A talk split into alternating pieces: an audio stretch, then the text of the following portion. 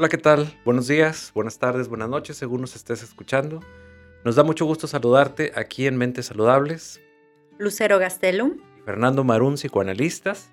Y estamos aquí para poder platicar en otro tema, otra cosa nueva que estamos viendo. Y ahora nos toca esta, una emoción, una emoción que sentimos todos los seres humanos. En algún momento la hemos sentido o la vamos a sentir. Y esta emoción surge cuando nosotros tenemos un miedo de perder a un ser querido, sobre todo en el ámbito de la pareja. Se considera normal sentirlos cuando están dentro de unos parámetros en los que nosotros podemos racionalizar, pensar, entender que es una inseguridad propia la que nos está llevando a sentir todo esto. Ahora bien, también hay otras cosas que son sentimientos, son celos que pasan a ocupar nuestra mente constantemente, pero de una forma desenfrenada, y esto ya se trata de otra cosa, de un trastorno llamado celotipia, y precisamente de eso se trata este programa. ¿Cuál es la diferencia entre los celos y la celotipia? ¿Cómo ves? Qué interesante tema.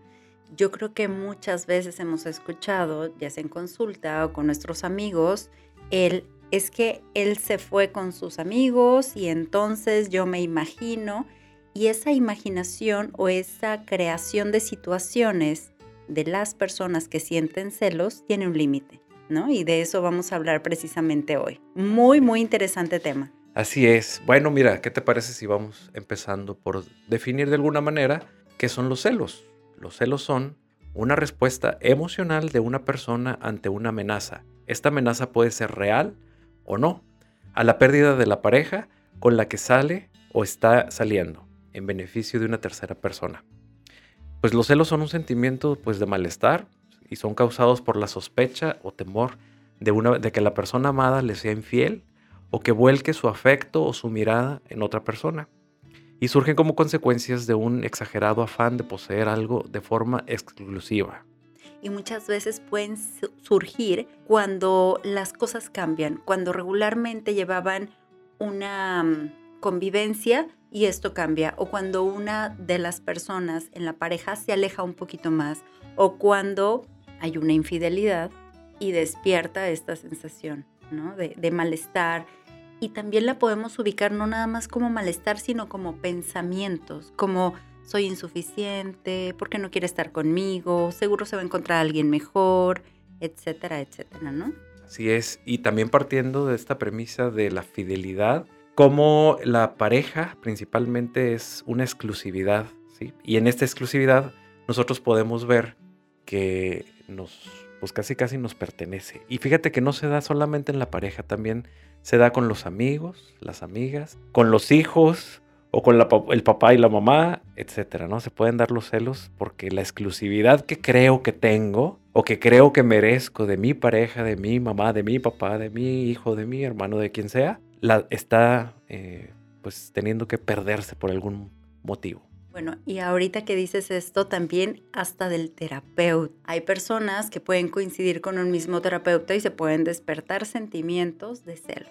Entonces, habríamos que ver que hay diferentes relaciones interpersonales en donde se van a despertar las sensaciones de por qué a él lo trata mejor o por qué a él lo trata peor o por qué tiene esta exclusividad o por qué a mi hermano le dan más oportunidades, ¿no? Entonces, habríamos que ir revisando en cada una de las relaciones cómo nos sentimos y qué tan inseguros nos sentimos de esta relación. Claro, cuando hablando un poquito de orígenes, el bebé fantasea y casi casi alucina, ¿no? Que su, su cuidadora, generalmente la madre, es exclusiva. Y esa es la fantasía que tiene, porque eso le da tranquilidad, eso le da una forma de sentirse bien y bueno, va creciendo y va creyendo o va queriendo que esta eh, exclusividad eh, se perpetúe, o al menos la fantasía de que, esto, de que esto sea porque esto nos provoca un sentimiento de tranquilidad, un sentimiento de autoestima, un sentimiento de pertenencia, etc. Entonces, cuando ya llegamos a la adultez o en la adolescencia también, llegamos y en la relación de pareja, pues tenemos celos, sentimos celos, y esta amenaza que alguien va a quitar la mirada de mí y la va a volcar hacia otra persona, puede ser real o puede ser irreal. Esta, esta, esta cuestión real tiene que ver con algo que, que ya pudiste ver, pudiste observar, que ya pudiste escuchar y ya comprobaste que dentro de una realidad sí hay motivos por los cuales uno pudiera sentirse celoso. Cuando, no sé, tu pareja voltea a ver a alguien más en alguna fiesta, en algún restaurante, hay personas que se sienten celosas con toda la razón del mundo. O que esté platicando, que esté chateando, que esté eh, coqueteando con alguien más. Esos son motivos para tener una razón de estar celosos, celosas, y obviamente pues que es totalmente real y válido, ¿no? Nada más que muchas veces hay situaciones en donde no hay estas manifestaciones o estas conductas y ya ahí entraríamos en el, en el segundo tema, que ahorita vamos a hablar más profundamente de eso. Ahora, también puede haber situaciones que por intuición, es decir, que empiezan a notar a la pareja diferente, más alejada, a lo mejor ya no cenan juntos una vez a la semana cuando antes lo hacían, a lo mejor deja de ser amorosa o amoroso. Entonces hay diferentes representaciones conductuales, no nada más que voltea a ver a una persona o que está coqueteando directamente, sino también el alejamiento ¿no? de la pareja. Entonces se prenden como unas alarmas internas que le dice, oye, no te vayas a ir, ¿qué está pasando? Te puedes, te puedes fijar en alguien más, ¿no? Y hablando de esta intuición, a veces no siempre cambian aparentemente la conducta, pero la persona siente. Siente porque la conoce eh, a, la, a la pareja y nota ciertas situaciones, percepciones, intuiciones, se siente diferente, pero aparentemente no hay nada. Y es ahí donde, donde empiezan a investigar. Cuando una persona empieza a investigar y encuentra, entonces los celos son racionales, los celos son reales, porque ahora sí ya existe un motivo. Hay un fundamento, ¿no? Hay un fundamento dentro de una realidad. Y esto es, esto es muy común, sucede bastante, digo, en la consulta y todos hemos conocido o sentido en algún momento esta situación que nos ha pasado y bueno, pues entonces sería hasta cierto punto normal y natural que nosotros podamos sentir celos. No, y sería a lo mejor poner un poquito de límites en los celos normales. ¿Hasta dónde sería normal sentir celos? O sea, ¿hasta dónde podríamos nosotros decir, bueno, es normal que sienta celos cuando no se desborda este, este afecto y te hace hacer cosas más allá de lo real. Es decir, ya no estás tú actuando con base a lo real. Es, ese sería como el límite de los celos normales y que esta sensación no te desborde y vayas a tener acciones que atenten contra ti mismo o contra alguien más. Contra la relación con la persona que tienes los celos. Muchas veces se puede llegar a destruir la relación por una conducta de celos y cuando en realidad se pudo haber arreglado de otra manera, con una buena comunicación o con un buen arreglo, y pues con estas actuaciones o estas conductas desbordadas que mencionas, pues se, se pueden destruir. Vamos a pasar ahora a las conductas más desbordadas, que sería pues la celotipia.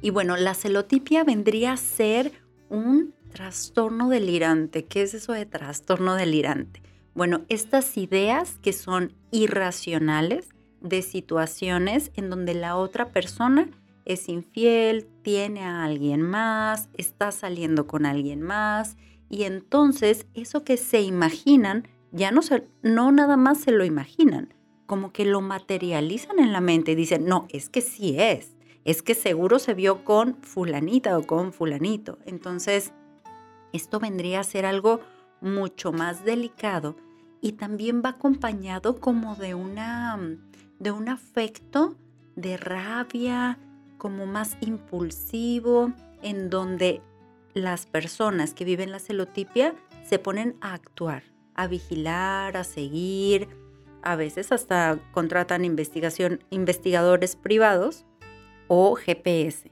pero de manera patológica, no para descubrir una infidelidad, sino porque ellos o ellas se lo están imaginando. Y yo quisiera agregar aquí que es lo de adentro y lo de afuera.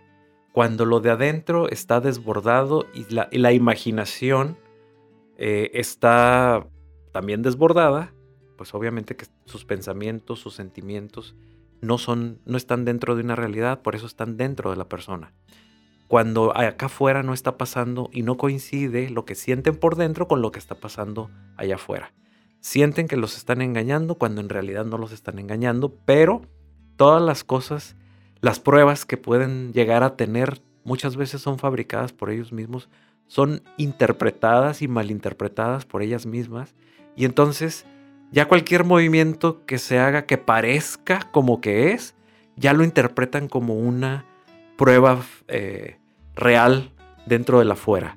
Y esto pasa con una persona que tiene celotipia, que no está teniendo una congruencia en intensidad, no está teniendo una congruencia con la realidad y por lo tanto sus sentimientos están totalmente desbordados y sus conductas obviamente que también. La ansiedad no les permite dormir, la ansiedad no les permite estar en su lugar de trabajo, en su lugar de estudio y se ponen a buscar de manera desesperada, queriendo encontrar algo que les reafirme su fantasía de sentir que los están engañando. Y la amiga, el amigo, el compadre, la comadre les dice, no, mira, yo creo que no, lo he visto o la he visto bien. La persona que vive esta celotipia tiene la convicción interna de que lo que se imagina es. O sea, no hay lugar a dudas. No, entiendo cómo tú no lo puedes ver, ¿no? Todo lo acomoda. de acuerdo para que él, él o ella piensen que así es. oye, la ropa le olía diferente, cuando en realidad no. Oye, es que estuvo contestando los mensajes hasta tarde, seguro se estaba escribiendo con él o con ella. ¿Cuándo no? Entonces, aquí hay otro aspecto que también acompaña. Episodios depresivos son también como compadritos o como acompañantes de la celotipia. O sea, aspectos de tristeza, de minusvalía, de pérdida de sentido, porque la relación que tienen con esta persona es sumamente fuerte. Entonces la necesitan para vivir. Es como si fuera el oxígeno. Sienten que si se va, se van a morir. Una dependencia al grado de una pertenencia. Y como me pertenece, por lo tanto, no hay una diferenciación entre una pertenencia y... Una individualidad. Y en esa parte de la pertenencia y la individualidad sería, mi mamá es parte de mi convivencia, pero no es mía, no me pertenece. Ella tiene su individualidad y yo tengo mi individualidad. Y ahorita retomando lo que habías dicho de los celos, que todos hemos vivido celos por esta relación que fuimos teniendo con nuestro cuidador, que fue nuestra madre, al principio se da una relación muy, muy apegada, que pareciera como, como de fusión, como si son uno mismo. O sea, el bebé y la madre pareciera que son como uno mismo. ¿Por qué? Porque el bebé siente hambre, la mamá se da cuenta y le da leche y él dice, hay algo aquí que me llena y me quita todo el hambre y soy feliz y somos uno mismo porque yo nada más hago y ya la mamá está ahí buscando a ver qué tiene. Entonces, esta parte de la celotipia tiene raíces muy, muy antiguas de esta parte fusionante con la madre y es, no puedo vivir sin ella. Y el bebé realmente no puede vivir sin la madre, se moriría.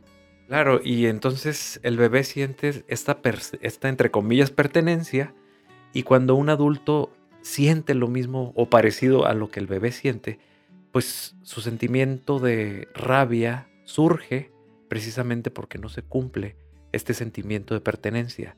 Y como no se va a cumplir, ¿por qué? Por, por causa de los celos, por causa de alguien más, por causa de la amenaza de que esta pertenencia mía va a mirar hacia otro lugar.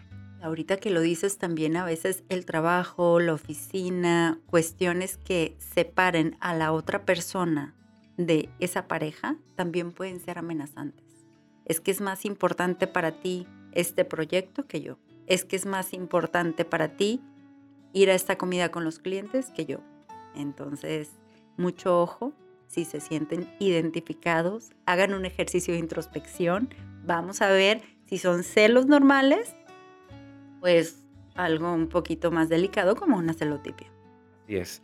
Y como una celotipia lleva a conductas destructivas tanto de la persona, de la pareja y de la relación. Por lo tanto, las personas con celotipia están constantemente actuando, generalmente son agresivas, generalmente son impulsivas, Generalmente están inventando cosas y están reclamando y están eh, haciendo eh, conductas ya más allá de la, de la realidad o de lo normal, entre comillas, en donde una persona puede llegar a, interrumpir a su pareja en el trabajo para, para ver y comprobar que no lo está engañando y lo único que está haciendo pues es pues interrumpir su trabajo, ¿no? Definitivamente, ¿no? Actuaciones así. Y obviamente que va a provocar en el otro pues enojo, rabia y demás. Y más distanciamiento, ¿no? El que ya sienten.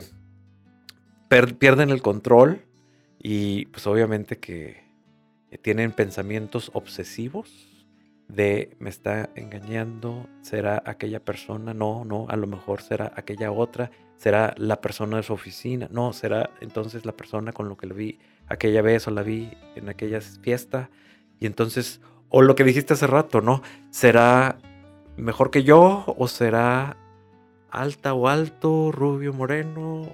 Eh, Ahorita que dijiste eso, muchas personas que viven celotipia van con estas personas que leen las cartas o demás. Y no, bueno, la persona que lee las cartas les da, pero rienda suelta y entonces ahí encuentran una comprobación mágica. Bueno, pero también hay que aclarar que no toda la gente que va a que le lean las cartas tiene celotipia. Ah, no, no, no, no. pero claro que no. algunas de ellas sí. Digo, para si alguna persona se siente aludida en esto, no todas tienen celotipia, pero sí buscan herramientas, buscan pretextos, buscan situaciones, buscan quien les reafirme precisamente este delirio, porque es realmente algo delirante. Y cuando es delirante, lo que estamos buscando es la reafirmación de que lo que yo estoy pensando y sintiendo sea real, aunque no lo sea. Bueno, y la parte de, de el delirio, ya estamos hablando de cuestiones psiquiátricas que van a requerir en algún momento una medicación. Algunas personas, claro que sí. Entonces, parte de este pensamiento es un pensamiento que no es real, pero que en la mente de la persona suena real. No es me imagino que, sino es. No es el como sí, es es. Yo estoy seguro de que eso es. Es increíble cómo eh, cuando platicamos con alguien que tiene celotipia, eh, no puedes creer que, la persona lo esté viviendo de una manera tan real dentro de su delirio que uno quisiera convencer, quisiera explicar, quisiera decir, pero no puede sacarlo de ahí porque precisamente es un trastorno.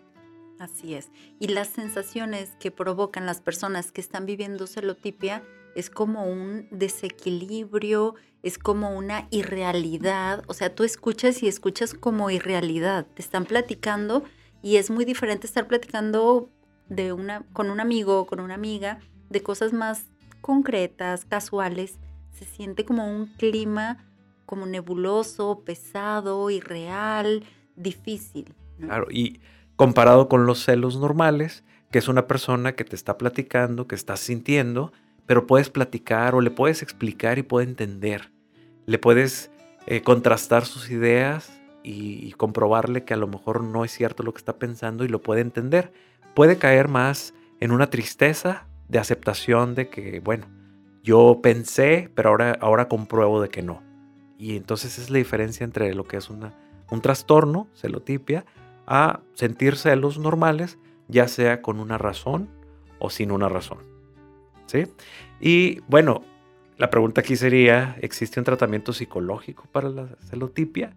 Pues sí, la terapia psicológica pues tiene varios objetivos, entre los principales vamos a ver el modificar aquellas creencias irracionales que tiene la persona con este trastorno, que ha ido desarrollando pues desde la infancia, para lograr que la persona sea consciente de todas las consecuencias que tienen sus acciones, que es un trabajo muy arduo y muy duro, eh, hablando terapéuticamente, y también darle una explicación la más adecuada acerca del origen, encontrar las raíces de todas sus obsesiones. Eh, les podemos explicar una relación que existe entre los pensamientos, emociones y acciones que esta persona tiene, entre otros objetivos que tiene el caso de la terapia individual. Y como bien dijiste hace rato, ¿no? También hay personas que, pues, dependiendo del trastorno, el grado, los rasgos, etcétera, van a requerir alguna intervención psiquiátrica y con algún medicamento. Y en este acompañamiento con pacientes que vivan una celotipia, es bien importante que no se sientan juzgados porque ellos ven esto como real, sino que se sientan acompañados y poco a poco ir confrontando, ir ayudándoles a que pongan como este, este margen o este delineo entre él y la pareja o entre ella y la pareja.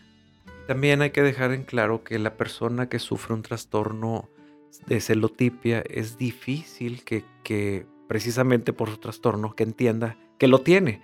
Por lo tanto, no va a buscar o querer ir a terapia o ayuda profesional tan fácilmente, pero en la consulta nos hemos dado cuenta que son las parejas las que acuden al profesional para pedir ayuda porque ya no soportan, están cansadas, están cansados de una relación de este tipo y no hayan que hacer, que también es muy válido que una persona que está emparejada con alguien con este tipo de situaciones o trastornos pueda buscar ayuda también.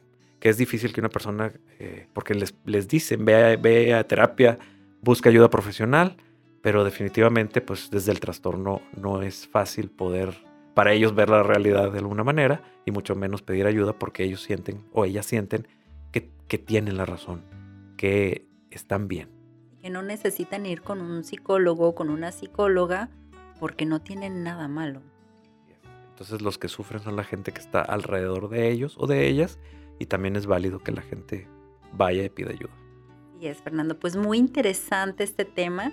Bueno, para todas las personas que nos escuchan, si se han identificado, pueden empezar a platicar con los demás, a sacar alguna cita, nos pueden encontrar en redes sociales. En Facebook y en Instagram como Mentes Saludables y pues que nos escuchen también en Spotify. Perfecto. Bueno, pues gracias y nos vemos hasta el próximo episodio. Hasta pronto.